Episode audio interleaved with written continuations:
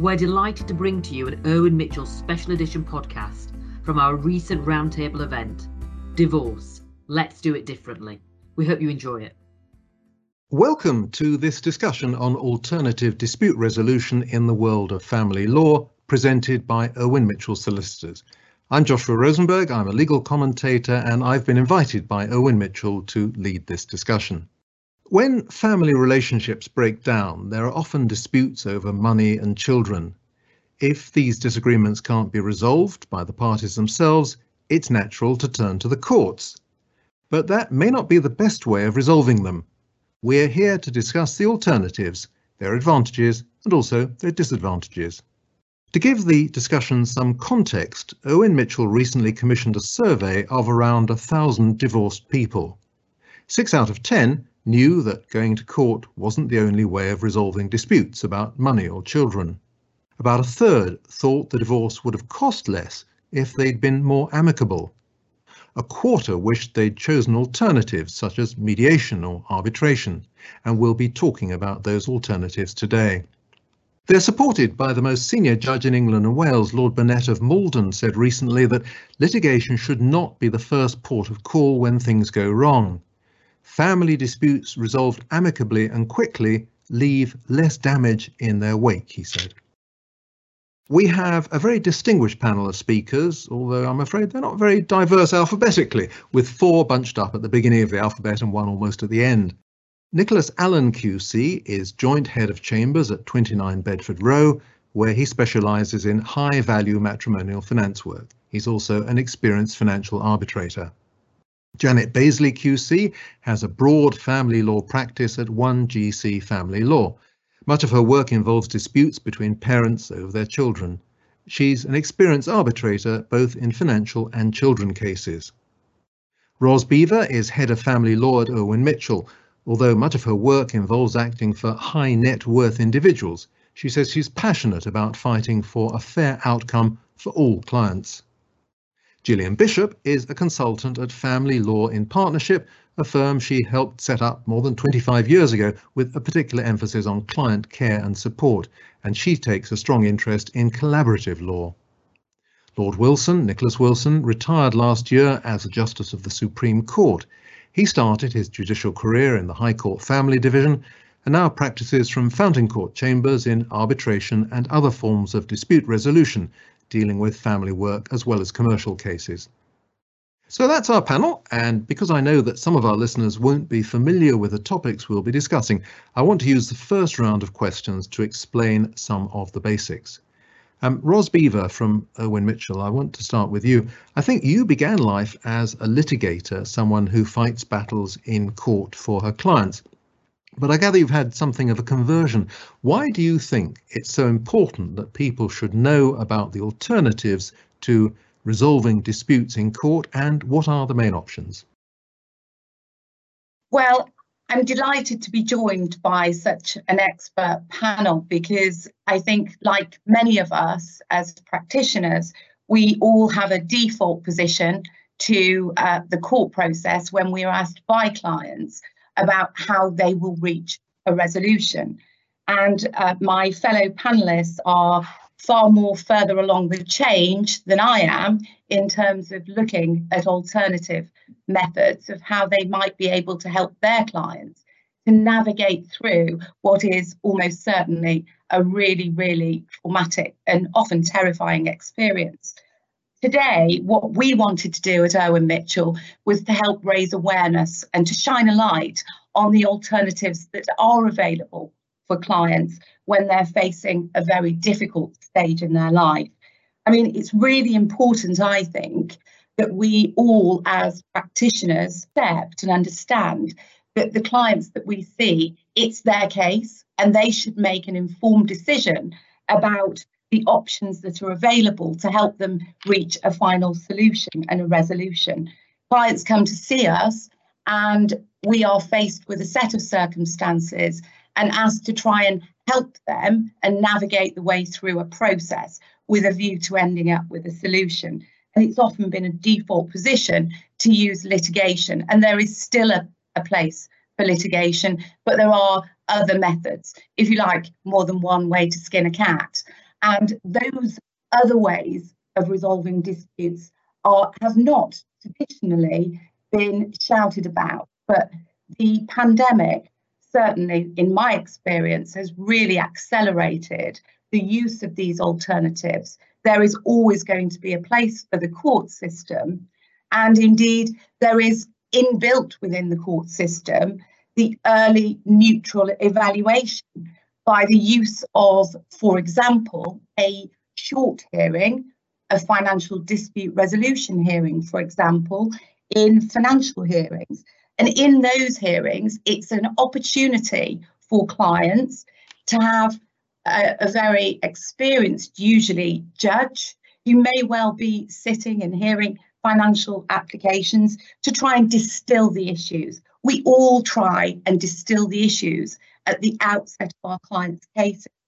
But often it's very, very difficult to do so because of the emotion that's involved and the lack of awareness sometimes of what the other party is thinking. A judge plays a crucial process and that still exists. Mediation is another option and it's it's long been used, but it's not been as popular as it ought to be in my experience.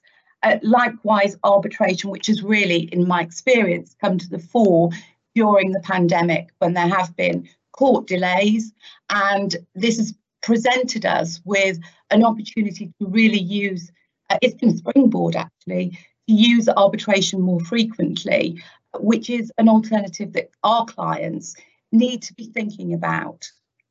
So okay. for me, they are the options. Well, thank you, uh, Ros. Um, let, us look at those in a bit more detail then. Um, mediation, arbitration, early neutral evaluation. Let's start with mediation. Gillian Bishop from Family Law in Partnership. Tell me about mediation. Well, mediation uh, creates a safe space for separating couples to discuss the issues regarding their money and their children, but with the help of a neutral mediator. That's somebody who is not taking sides, so not representing either party, and who doesn't have an agenda, who doesn't have a particular outcome in mind.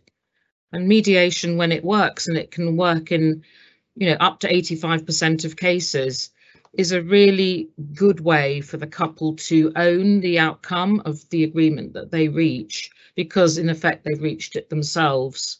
If I may, I'd like to just quickly mention another process called the collaborative process, which is, if you like, the next step up on the spectrum of ways of resolving these issues um, in terms of the involvement of third parties. In the collaborative process, the separating couples still have huge amounts of autonomy in what's discussed and what's agreed, but they each have their own lawyer and they have the lawyer the lawyers and the uh, and the couple collectively sign an agreement not to go to court. And that's a binding agreement between the four of them not to go to court. So the emphasis is very much on rolling up your sleeves, working out what the problems are, working through them, uh, and coming to solutions that work for the couple and the family as a whole. And then when other experts are needed, for example, financial uh, financial advisors or child um, specialists, those experts are brought in as a joint expert for, for the couple. So those are two other ways of working which keep couples out of court. Gillian, I've got a quick question for you about mediation.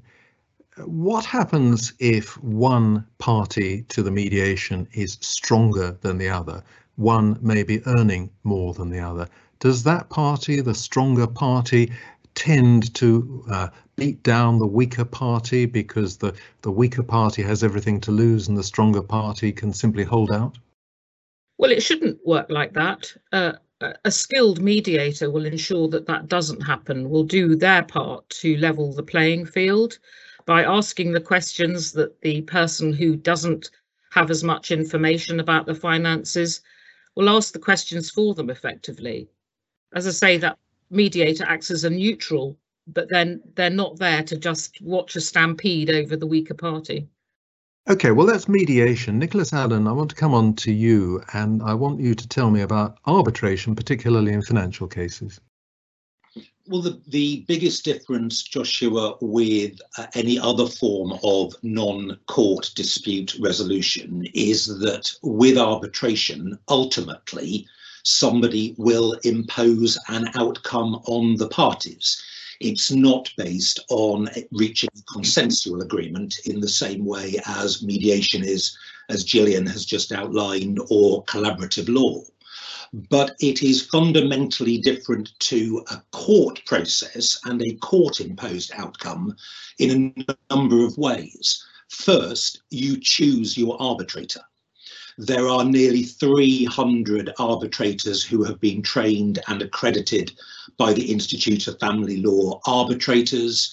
There are um, something like 250 finance arbitrators, something like 100 children arbitrators and you with the assistance if you're the client with the assistance of your lawyers you can choose an arbitrator who you repose trust and confidence in and that's very different to the court system and it removes an enormous degree of uncertainty from the court system where with the greatest respect to people like lord wilson it is sometimes a bit of a lottery over which judge you get and you only find out your judge the day before the hearing.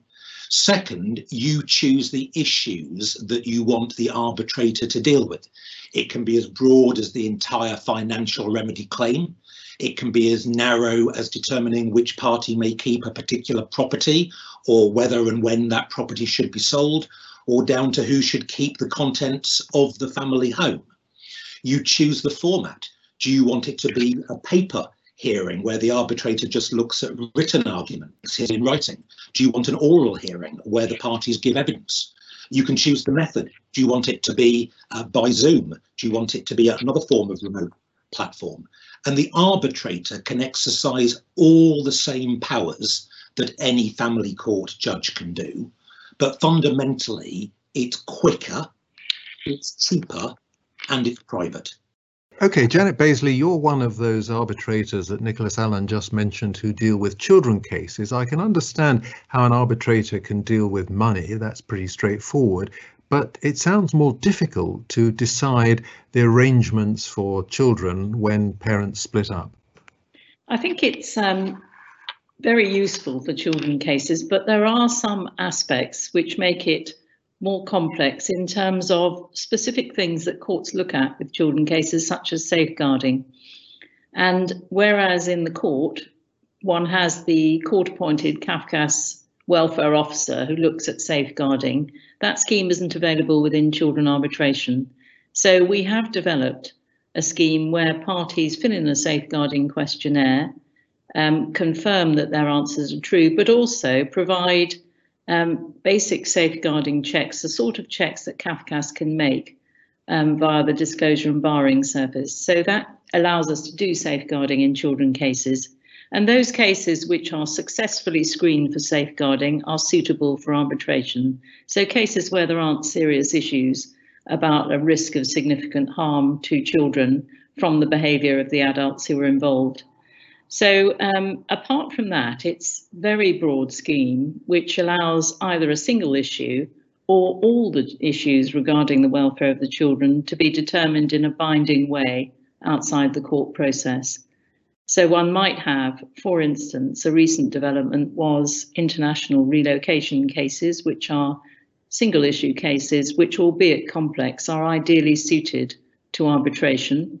One can appoint an expert to advise on children's wishes and feelings and welfare, and one can deal with a number of cases. It, similarly, any arrangement for children, any exercise of parental responsibility, and so on, is ideal for children arbitration. Okay, well, we've been talking about ways of avoiding using the courts. Nicholas Wilson, Lord Wilson, if, if there's a lot at stake, there must be plenty of people who are happier leaving this to people like you, the judges. Joshua, I think that's right. Um, a woman rang me last week to say, my husband says we can settle this without going to lawyers at all. To which I said, don't fall for that one. I'm quite sure that nobody can sensibly settle uh, their disputes in whatever format without some legal advice as to their rights and obligations. Um, but it does not mean that these cases have to go all the way to court or even part of the way to court. And in a way, for me, having worked in the ju uh, judicial system for so long, um, it is very sad to have to say that the courts have become increasingly unattractive as a vehicle for resolving family disputes. Uh, the delays, and of course, delay means extra expense for your lawyer and the other side's lawyer. Uncertainty, um, uh, possible publicity, um, a possible appeal, uh, all these things uh, make going to court increasingly unattractive, although necessary in some cases. Uh, and so um, it, this is a very valuable exercise in talking about alternative ways of resolving disputes.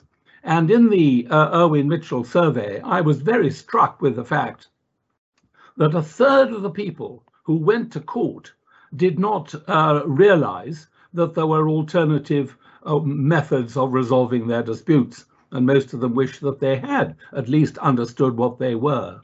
And I'm, I'm surprised about that because judges are now encouraged by rule um, to talk to the parties about alternatives, and solicitors are encouraged to do so. And if we, as a result of this discussion this morning, can do anything to make people understand the alternatives better, we will have done something of value. Now, so far as mediation is concerned, um, I was very interested in Gillian saying she thought 85% of cases might be apt for mediation. Um, I think mediation is wonderful. I was president of the Family Mediators Association for many years. I took the view, um, with respect to Gillian, that perhaps about half of all cases were suitable for mediation.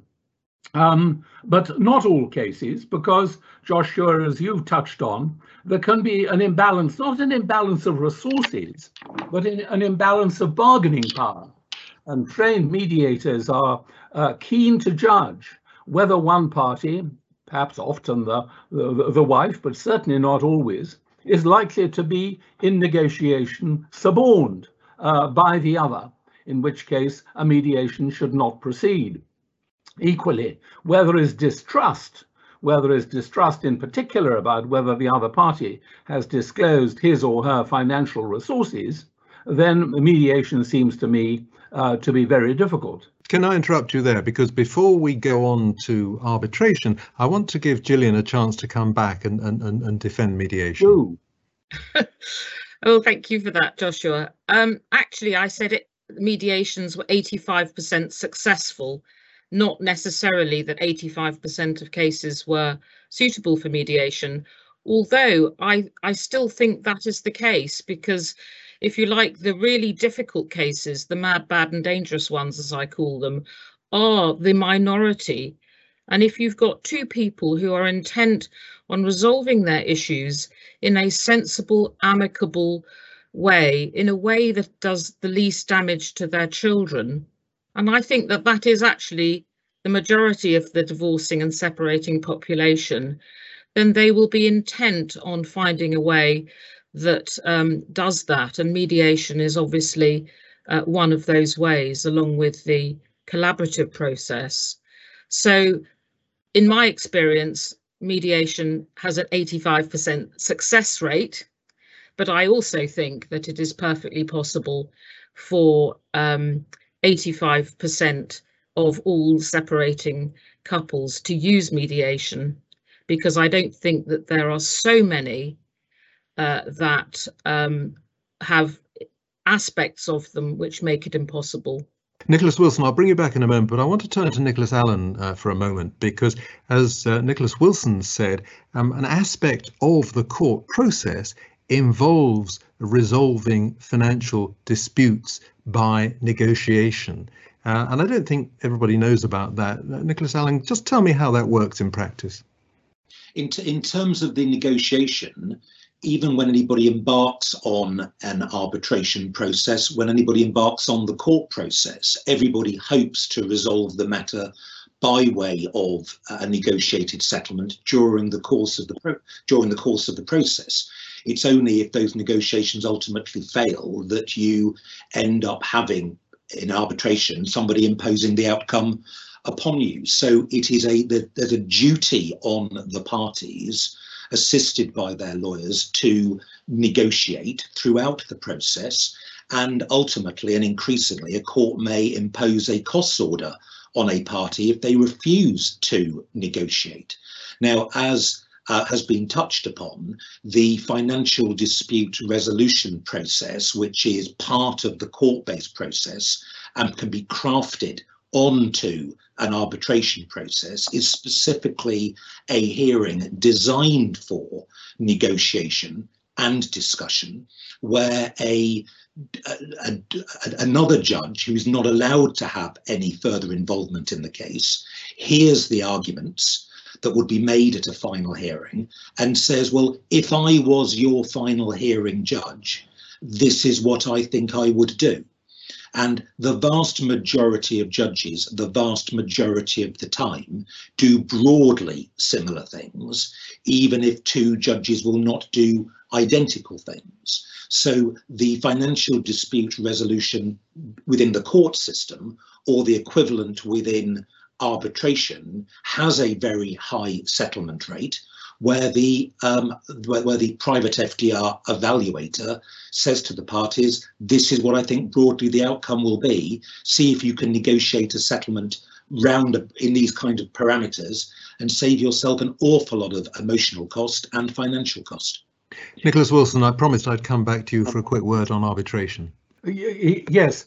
Um, so far as mediation is concerned, I mean, Gillian's Gillian Bishop's experience of mediation is vast, and if she is even more optimistic than I am um, about the number of people who can be assisted to reach an agreement through mediation, I, I give way to her view.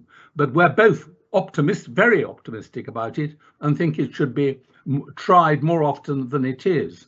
Um, so far as early neutral evaluation is concerned, um, uh, this was developed in the courts in the mid 90s. Uh, it was an idea, I think, of Lord Justice Thorpe. Um, but when I was at the bar prior to that, the only way of settling a case was the, the solicitors and barristers on each side, if there were barristers, um, trying to negotiate. And I, it's often been said, oh, well, these um, these lawyers, they're only keen on bumping up fees. They don't want to settle the case. I have to say, in all my years of um, practice in the family justice field, I never came across a uh, solicitor or, or counsel who was just bumping up the fees. I came across uh, solicitors and counsel who did bump up the fees because they misread the case and they misadvised their clients. But in terms of cynical bumping up fees, this is not something I believe, thank God, that we have in this country. And um, Nicholas Allen has well explained uh, the early neutral evaluation uh, uh, idea, and more and more of these things are being done uh, privately. And as Nicholas Allen says, it is a confidential prediction of the result. And although it's not binding on the parties, they've got to consider very carefully the uh, suggestion made by the uh, predictor who's uh, heard all the argument and given a sort of reasoned mini judgment as to why he or she thinks that the result is going to be X. But so far as arbitration is concerned, this is the new kid uh, on the block. It's of increasing importance. And um, uh, the attractiveness of it is not only speed, and speed means less um, uh, expenditure on one's own lawyer, and that may be counterbalanced only to a limited extent by having to pay the cost of the arbitrator, but also finality. Um, that is the, the theme that runs through uh, all arbitrations, commercial and family. And Joshua, we may want to discuss uh, in a moment whether uh, family arbitrations are now as final as uh, they are um, uh, they were, in my view, uh, intended to be. But all these three uh, areas of alternative dispute resolution are very important and need better to be understood. We will indeed. Before we do that, I want to come to Ros Bever because I want to ask about uh, this uh, idea of resolving your uh, financial disputes during the court process that uh, Nicholas Wilson has been talking about and, and Nicholas Allen. Um, we've uh, we've heard that there are these financial dispute resolution hearings uh, and that the parties are encouraged to to settle um, and that uh, they are offered a judge who will not be the judge who decides the case if there isn't agreement. But it's also possible to book somebody to do that privately, isn't it? You can pay for somebody to uh, try to uh, give you an early neutral evaluation. Is, is that right, Ros? Yes, that's right. And I think that there has been an increased appetite for using that pri- private process because the courts have been pretty overwhelmed in recent years um, with an increasing number of litigants in person. Um, and I think, and that means that people are not represented, largely attributable to um, legal aid having been removed to assist those who cannot afford legal representation. So there has been an increased use of a private FDR hearing, which is almost exactly the same, exactly the same as the process that you would go through at a court hearing. However, it is usually conducted in uh, an environment with, which is suited to the clients. They can choose. It is in with usually with an, a very experienced judge. That is not to say that the court process does not have experienced judges dealing with cases, but you can identify an absolute expert in their field to hear the case. And it is a quicker and often more pleasant experience for clients with a clear indication being given. And it is, in my experience, equally as cost effective. Whilst there is a cost attached to paying the judge, which you wouldn't have in the normal court process, because the case is distilled very quickly and the issues are resolved without that constituent delay that you might have in the court process, in my experience, it is actually more cost effective. Um, well, let, let, let, me take that up with Janet Bazley because I'd, I'd like to get some idea of the figures involved.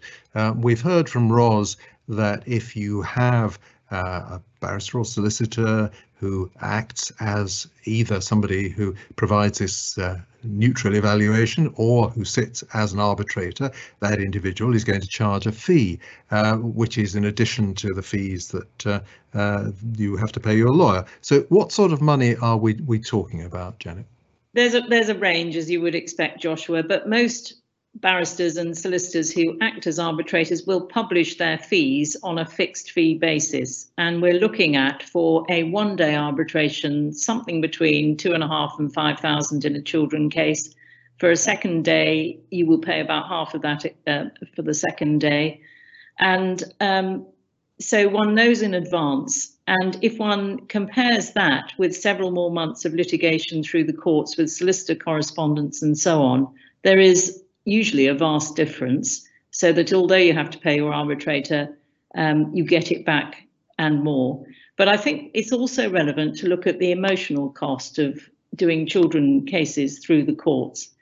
Ros spoke of it being traumatic for parents. It very often is. And I think the court process, try as it might, cannot be um, as easy and relaxed as an arbitration process where you would usually go to the arbitrator's chambers um, or a room that is booked. You can have input into how you'd like the chairs arranged, whether you want a formal courtroom style or whether you want something much more informal. And it because it's a bespoke process, you can make it much more relaxed and each each side will have a room to have their own discussions in comfort and so on. So one has to factor in the emotional and other costs of litigation when one's looking at the financial cost, I think. Okay, well, Nicholas Wilson referred to a case decided by the Court of Appeal last October. It involved Russell Haley and his wife Kelly. Their marriage came to an end after, I think, 12 or 13 years, and the financial dispute resolution hearing that we've been talking about, that failed to produce a settlement. They were given a two-day hearing before a district judge in September 2019, but a week before it was due to start, they were told that there was no judge available and they would uh, probably have to wait months for a hearing. So instead of that, they found an arbitrator who was free the following week, which was very convenient because that's when their lawyers were uh, ready to uh, argue the case. The arbitrator produced his decision, his award as it's called, but Mr. Haley thought it was unfair and he challenged it in the High Court. Now, his challenge was dismissed by a part-time judge who also sits as a commercial arbitrator. She relied on an earlier ruling by Mr. Justice Mostyn, who'd said that the family court would refuse to approve an arbitrator's award only if an error was so blatant and extreme that it leaps off the page. But that judgment was overturned by the Court of Appeal last year. Lady Justice King said that the family court could substitute its own order if the judge decided that the arbitrator's award was wrong, not seriously or obviously wrong or so wrong that it leaps off the page, but just wrong. So um, the question I want to um, ask um, all of you is this, uh, does that um, decision make arbitration more attractive because you can overturn an award that was just wrong? Or does it make arbitration less attractive because it has lost the certainty that it once had. I want to start with Nicholas Allen on this um, as an arbitrator yourself. Um, what has been the effect of this this judgment, this case of Haley? Well, I think like any good lawyer, Joshua, I answer your question by saying it could be both, um, or on on a one hand or on the other hand. I think a lot of solicitors in advising their clients about the merits or demerits of arbitration prior to the Haley decision felt sometimes reluctant to recommend arbitration to their clients because that it was perceived to be more difficult to appeal um, if you were, your client was unhappy with the uh, award. Now, as I've already said in one of my earlier answers, one of the advantages of choosing your arbitrator should mean it's less likely that you're going to be unhappy with the award because you've chosen a specialist, you've handpicked him or her to decide the case. So I think many solicitors will say, and some barristers will say, arbitration is now more attractive because you can, if you think the arbitrator has got it wrong, appeal in exactly the same way you can through the court system. And effectively, an arbitration is now treated as being the equivalent of a first instance decision by a judge in the family court. And if you think he or she got it wrong, then a higher court can overturn it. But one of the huge advantages of arbitration was finality. And in commercial arbitration, uh, and family arbitration and commercial arbitration are technically governed by the same statute and rules.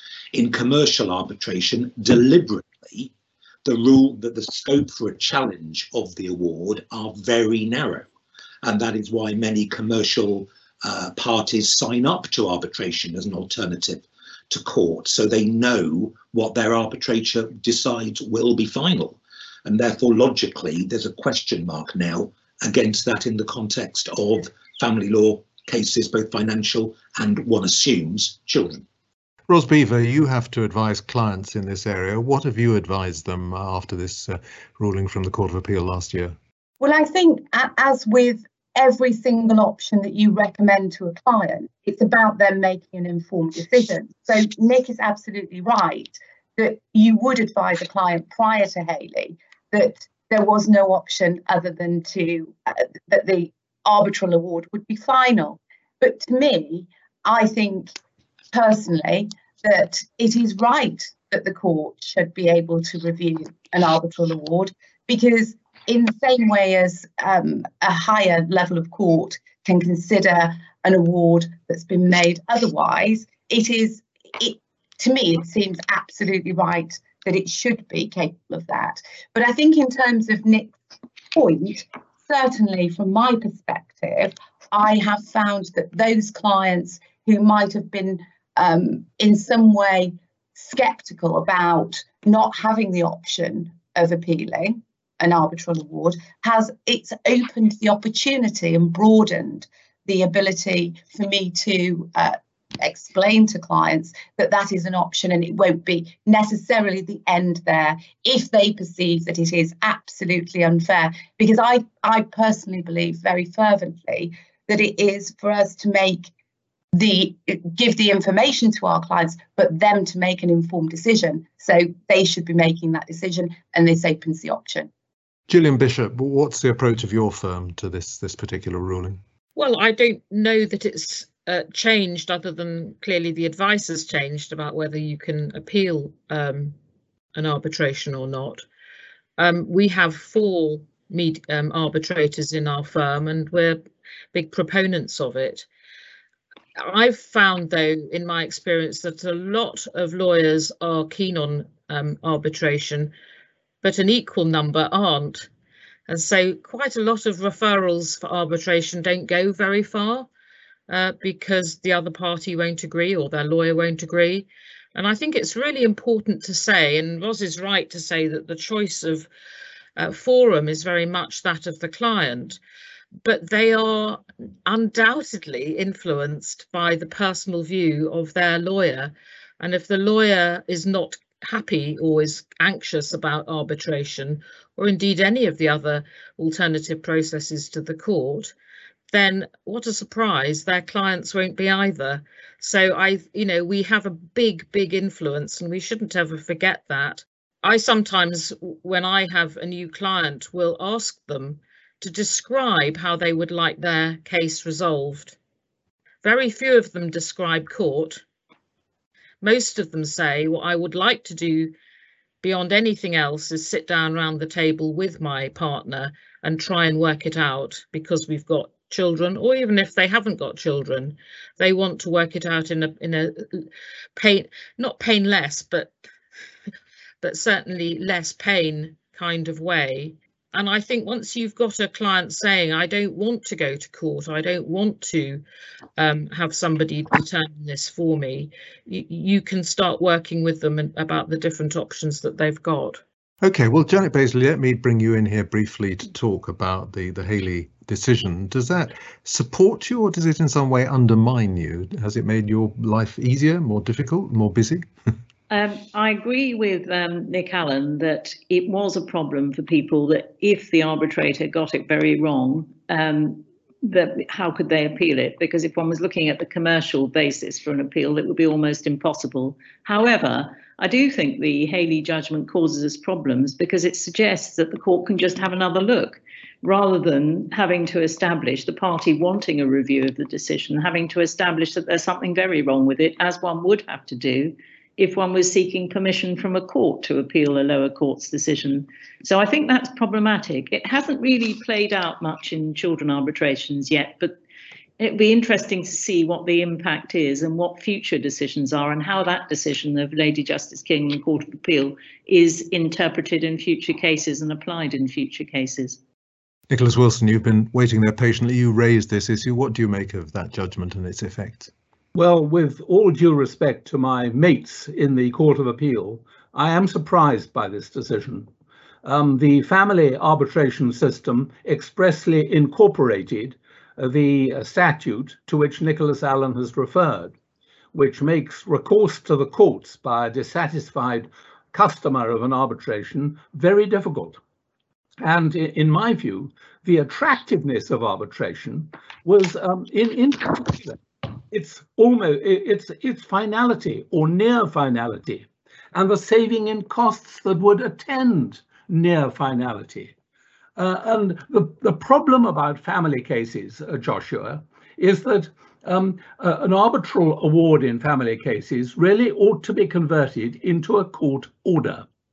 Because in particular, if the arrangement is a clean break between husband and wife, uh, that is something that's got to be recorded to be entirely watertight in a court order. So you've got to go to court. And we have a, a, an old Act of Parliament which says that when asked to make an order, the court must look at all the circumstances.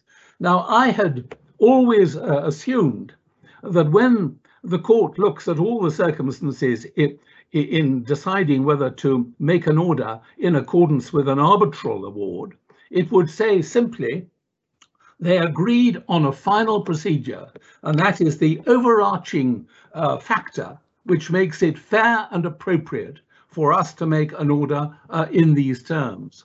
Um, but if you're going to be able to, for any um, uh, uh, participant in an arbitration to say this is wrong, and of, I should have thought many um, uh, uh participants would would want to say this is wrong, then instead of saving costs, Joshua, you've got more costs and more costs than you'd have otherwise because you're going off to court to say it's wrong. There may be one or two hearings before a judge in relation to that. That can, can be the subject of an appeal. So instead of fewer costs, um, it's more costs and it's uncertainty. And so, to my mind, the real advantages of uh, arbitration have been uh, lessened uh, by this uh, decision. And Nicholas Wilson, another advantage of arbitration, I imagine, is that it's private. Uh, and that's the case also with uh, hearings, I think at first instance in family cases uh, in the law courts. But here we are talking about um, Mr. and Mrs. Haley picking over their, their divorce.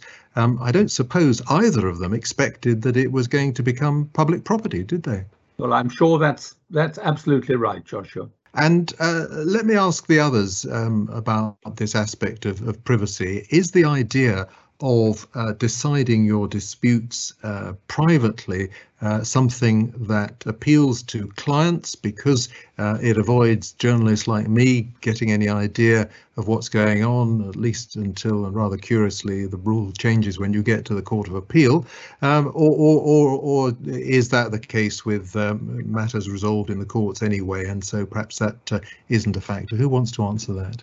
I, I could have a go at that, Joshua. Janet, thank you. Um, certainly, it's a big issue for parties in children proceedings. The fact that they've got to go to court, have the name of their case, sometimes in some courts actually published on a court list. This is, of course, when we were going to attended hearings on a regular basis. Um, if they have any, um, if there are people who are sort of publicly known, it's a particular issue. And um, to be able to go to a private place and have full confidentiality is a real attraction. And it's not just for people who are actors or famous in some way or public publicly known, but also other people say they find it really difficult to have to go to a court with a melee of people all looking at them as they play out their children dispute. So I think it's a real attraction, certainly in children cases. Okay, uh, Nicholas Allen. The, the rules about whether the media can attend uh, family court hearings, financial court hearings are incredibly complex, and I'm not sure anybody fully understands the competing rule and statute. I'm, I certainly don't about when and whether and how media can attend financial proceedings if they do what they're able to um, report. Um, it's made there's another aspect of the lottery because there is one High Court judge who hears all his cases at first instance openly. So we can't even say if you're dealing with a financial case in the High Court that um, you can be guaranteed privacy at first instance because if you draw this particular High Court judge, he will hear the the the the, the, the final hearing in open court. Is, is that his choice? Is that is that up to him to decide then? Um, he he he he he believes it is. I think there are other, I think there are other members of the High Court who take a slightly different view. Um, that that that's my politic answer, Joshua, and that, that's as far as I'm going to be be drawn. I think. But uh, uh, returning to Haley and the, the consequences of arbitration appeal, point you raised, Joshua, about Mr. and Mrs. Haley privacy at first instance and then having their appeal heard in public, there's a very interesting question that hasn't yet been resolved by arbitration or the courts about whether parties could agree to arbitrate any appeal and therefore any appeal would be heard privately. that's a question that I think different people take different views upon. Um, that's very interesting. I hadn't thought of that. Does anybody want to hazard an answer to to whether that can be done? Uh, Gillian Bishop. Well, I've got no idea whether it can be done, but I think it's a really good idea. And I think that this is the challenge for us lawyers now as we uh, progress through the 21st century, which is to devise methods of resolution which work for our clients. Because at the end of the day, no clients, no money, uh, no clients recommending us, you know, means means no business. And I think we've if we're genuinely putting our clients front and center in the work that we do, then we need to start continuing actually developing ways of resolution which suit them. So, for example, there's a development already of a scheme called MEDARB, which is a smooth transition from mediation to arbitration if within the mediation process a couple can't come to their own solution. And there's a sim similar model being worked out within the collaborative process, so a kind of collab arb. Uh, and there are other processes, I think, and we have that challenge not to just do same old, same old. This is the set number of ways that you can resolve your issues. We need to be creative and inventive, and we need to be thinking about the family as a whole. Whoever we're representing, if a couple have children together, we need to be thinking about where they come in the picture, even if their arguments aren't over the children. It must be heartbreaking for a child to read in the newspapers about their parents' divorce and separation. Uh, one can't imagine the upset that that must cause. Ros Bever, do you want to come in here? What I was just going to say was one of the challenges that I've really found to be a real problem particularly over the last few months, has been where you're trying to encourage the other side to engage in arbitration. For example, when they are tactically trying to delay matters and you have a court hearing, final hearing. So, for instance, I had one where the, he- the final hearing had been removed from the court list on three occasions, and I was acting for a woman in that case where she was desperate to bring the matter to a conclusion. And in that case, not only had she incurred all of the costs of preparing for a final hearing, only to be told for the third time that a judge was not available, we were faced with a situation where it, we were not able to force the husband in that case, who was he did not want to engage to arbitrate. And I think that one of the things that we really need is more teeth um, to force people down that route if we can do it. And I know that Nick looked up really quickly then because I read his judgment. Um, and I think that that's a real start using part three of the family procedure rules. And I thought that was a brilliant idea.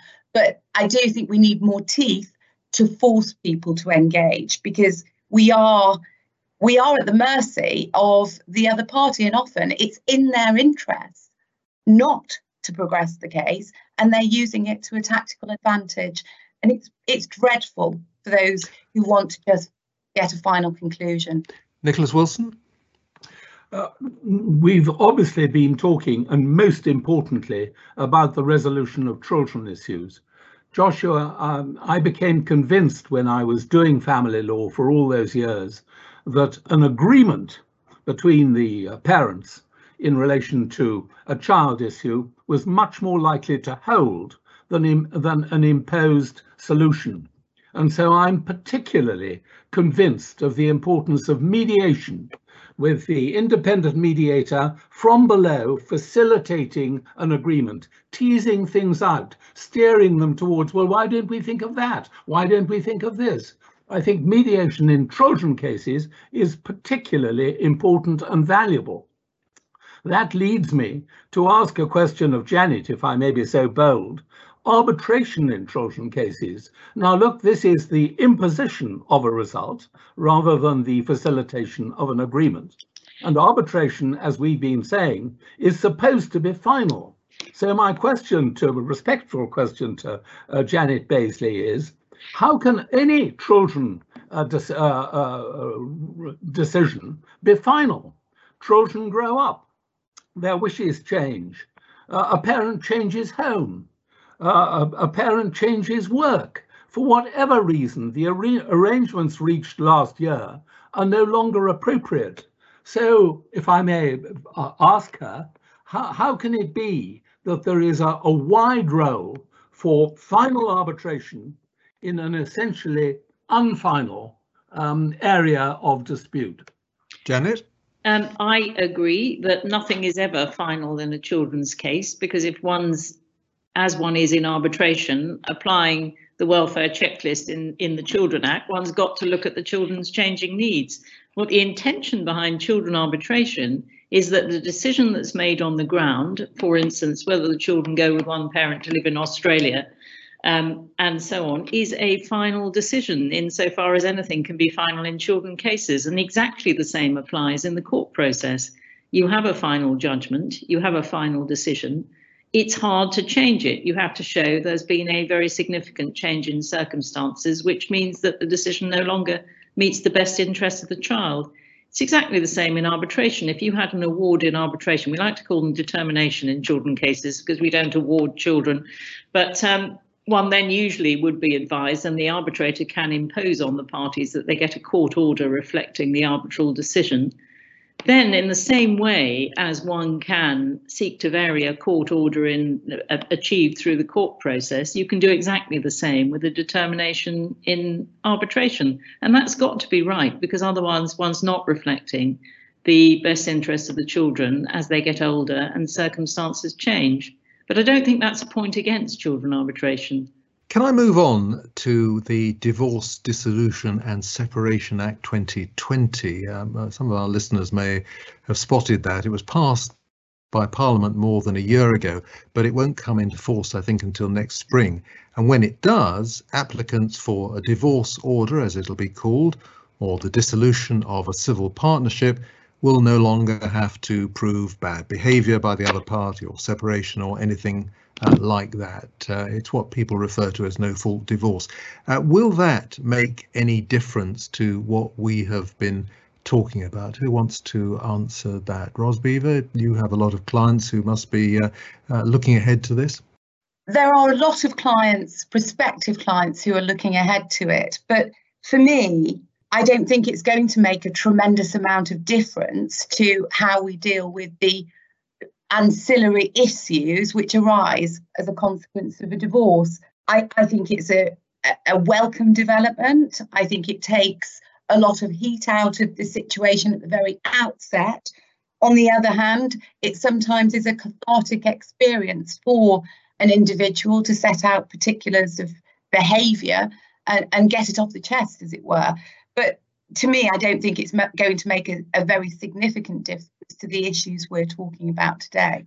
And, and Gillian Bishop, I suppose uh, we already have some of your clients who are perhaps trying to save money doing the mechanics of the divorce itself um, themselves online, which you can do, uh, and then coming to you to sort out the more difficult problems that we've been talking about, the money and the children.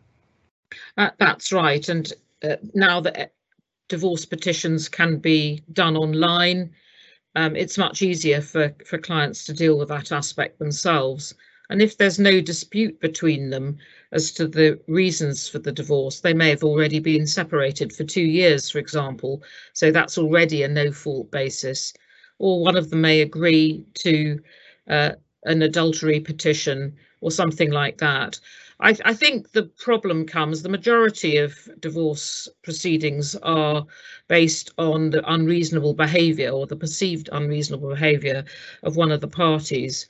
And if you haven't got someone telling you that you don't need to write a, you know, a bestseller on all the reasons why you want to leave your husband or wife or partner, um, then people may well put in an awful lot of unnecessary invective, which is you know, quite distressing for the recipient. Um, so it is helpful, I think, if you're going to do a uh, an unreasonable behaviour petition as we have them now, uh, to just get some basic advice as to what's necessary and what isn't necessary.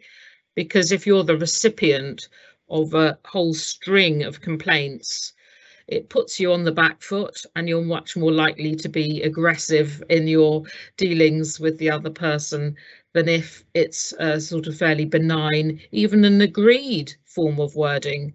And it's quite common these days, whilst we still have fault-based divorce, uh, for people to agree what the petitions say so that the uh, language is not so kind of offensive and provoking uh, as it might otherwise be. Um, Nicholas Allen and, and then uh, Ros Bever. Nicholas Allen. I, I understand and agree why Ros says that the change in the law next April may not make a particularly significant difference to what we're otherwise talking about today. But it, it must be good that in future, the first time that you go to see your solicitor, your solicitor's not going to say to you, tell me 10 horrible things that your husband and wife has done during the course of your marriage. That hardly sets things off on a good footing, as Gillian says. And so given that any form of non-court dispute resolution is consensual, both parties have to agree to do mediation. Both parties have to agree to do collaborative law. Both parties have to agree to enter financial or children arbitration. It must be a good thing that parties are, uh, are not throwing mud at each other from the first time they go to see their solicitors. Ros Bever? I totally agree with that. However, I do think it's important that clients understand that what is said in that petition is unlikely to affect anything that goes on going forwards. It, it's only in the most limited of circumstances. And I think if we, as responsible uh, solicitors, practitioners, are trying to work together collaboratively to agree particulars and to give clear advice as to the impact that what is said might have, then we are taking the heat out of the situation. The, the main point I wanted to make was that it is unlikely that it is going to influence anything else. Nicholas Wilson, this is quite a significant change in the law, although in one sense it's really uh, putting the law in the way that you might have thought Parliament had intended, um, what was it, 50 years ago? Quite, quite. 50 years we've had this um, Act of Parliament uh, and the current divorce laws are out of the ark. Um, a woman goes in to see her solicitor. Uh, I can't can't continue with this marriage. We've separated last week. Um, well, if you're prepared to wait two years, there can be a consensual. I, two years is a hell of a long time, Joshua, and most people can't, in those circumstances, uh, hack it. And so um, uh, she says, I, I can't possibly wait two years. I want it resolved. Well, has your husband committed adultery? Not so far as I know. Then uh, you've got to allege unreasonable behavior. And it is, uh, in my view, intensely provocative for a husband to be served, um, sometimes out of the blue or sometimes not, um, with a petition alleging that as he will read it, he's the one responsible for the breakdown of the marriage because he's done A, B, C, and D. And it gets the case off on a wrong foot. And the wrong foot may uh, make may wrong foot the attempts to resolve the, the, the important issues relating to the children and money. So I do think that this reform has indirectly a beneficial effect on what we've been talking about this morning. Okay, last topic for you all, and it's really the one about the future, and uh, it follows on from um, what Nicholas Wilson and the others have just been saying about uh, perhaps taking the bitterness out of divorce. Uh, Janet Bazley, can I start um, with you? Um, will there be less of a role for the courts in future? Will there be perhaps less of a role for marriage in future? Interesting questions. Um, I can't speak for marriage, but um, I hope there will be increasingly a less lesser role for the courts. I don't think this act actually does that because contested divorces almost never happen now. But I hope that it might lead people to think, well, if I can do this consensually online, maybe I can do other aspects of unraveling the breakdown of the marriage without the court being involved. So I hope that a culture will increasingly develop. Um, and I think this um, Irwin Mitchell scheme to try and raise awareness of it will encourage people into finding other ways of resolving their disputes. So I very much hope that we will continue to develop alternative ways of resolving the issues that always arise in breakdown of the marriage, whether there are children or not, um, and that um, mediation, arbitration, and the alternative ways of resolving disputes will increasingly be used. Gillian Bishop, are you optimistic about the future? I think it's inevitable that um, there will have to be different uh, ways of working. We've already seen the start of certain services that involve one lawyer uh, rather than two, as, as is the conventional way. So there's already a service going called the divorce surgery, where the um, parties are given a, a, a very early indication of what they think an outcome might be, both in relation to money and children. Uh, and I think that it's inevitable because there's an increasing demand from the public that they should be able to see one lawyer who can give them both uh, information about their uh, options when it comes to dividing their financial resources and working out arrangements for their children. And I think that there's just going to be a bigger and bigger and bigger push from the public uh, towards something that is much simpler, much less cost effective, much more cost effective, much more dam much less damaging for their families uh, than the systems that we have at the moment. So, you know, there's lots of examples around the world. Um, for example, in Australia, something called the Melbourne Collaborative Alliance, where they meet two lawyers. There are two lawyers in that, that example, but they have a joint financial advisor they have a joint uh, communication coach so that they don't just yell and scream at each other. Uh, they have a, a joint uh, child advisor and they work it all out together and for a fixed fee. I mean, it's quite an interesting example. We've tried to do it here, hasn't worked yet, but I'm sure that's to come. Nicholas Allen, the future. I'm certainly very optimistic about the future for non-court dispute resolution. The courts will continue to be under strain. Um, the courts were underfunded before the COVID-19 pandemic. Delays were endemic. Those delays are, have only got worse, as everyone will have seen from the media reports. The, the headlines are given to criminal cases, but the same are true about civil cases as well. Um, in terms of arbitration, um, 25% of all finance arbitrations have taken place since March of last year, and 40% of private law children arbitrations have taken place since March of last year, although from a smaller uh, starting base in, in, terms of absolute numbers. So I think um, we have reached a tipping point in respect of non-court dispute resolution. I think judges will continue to encourage people to use alternatives to court. And I think whether it is mediation, collaborative arbitration, med-arb, um, it's not one size fits all. And I think more and more members of the public are going to be saying to their solicitors, um, why do I have to go to court? Why can't I use one of the alternatives? Nicholas Wilson, a last word from you, please. You asked two questions. The first was, will there be less of a role for courts? Uh, there will be less of a role for courts, I'm quite sure, but certainly there will continue to be a role for courts. And I suspect that when Nicholas Allen and Janet Bazley uh, give their reasons for an arbitral award, they are comparing the present case with a, re a reported court case. So uh, they need examples in court of um, the application of the current law. And we also need the development of the law. Look at the development of the law of financial provision over the last 21 years.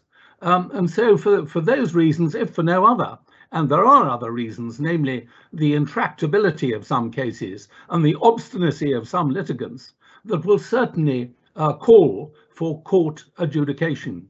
Your second question was, is there less of a role for marriage? And the statistics are quite clear that you are right to suggest that there is less of a role for marriage, but it does not uh, follow that there should be less of a role for courts in relation to non-marital disputes. And can I respectfully suggest to Irwin Mitchell that we might they might have another survey and that we might in a few months or years time be all discussing whether the law in relation to provision for non-marital partners uh, should be at last um, reformed. Ros Bever, that's a question for you, I think. That would be fantastic.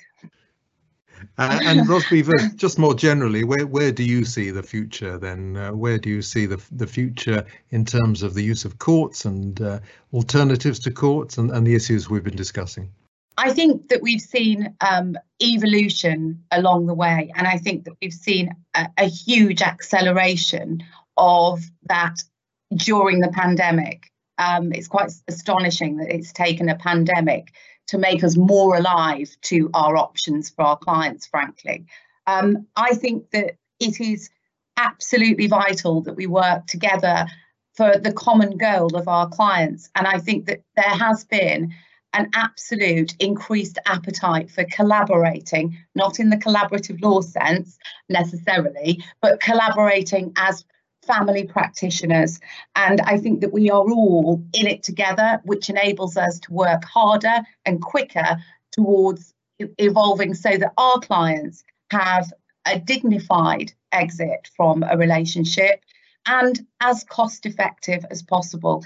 We may be seen as just trying to ramp up fees, but certainly I don't think any of us are. We are all trying to distill issues, navigate the way through for our clients, and I think that we will see an acceleration of that collaboration as a consequence of the pandemic, frankly. That's my own personal view. I think it's been a springboard for real change. Thank you very much. And that brings us to the end of this discussion on alternative dispute resolution in the world of family law, presented by Irwin Mitchell Solicitors. I'm Joshua Rozenberg, and the speakers, in reverse alphabetical order this time, were Lord Wilson, the former Supreme Court Justice, now based at Fountain Court Chambers, Gillian Bishop, a consultant at Family Law in Partnership, Ros Bever, Head of Family Law at Irwin Mitchell, Janet Bazley, QC from 1GC Family Law Chambers, and Nicholas Allen, QC, Joint Head of Chambers at 29 Bedford Row. Thank you for listening.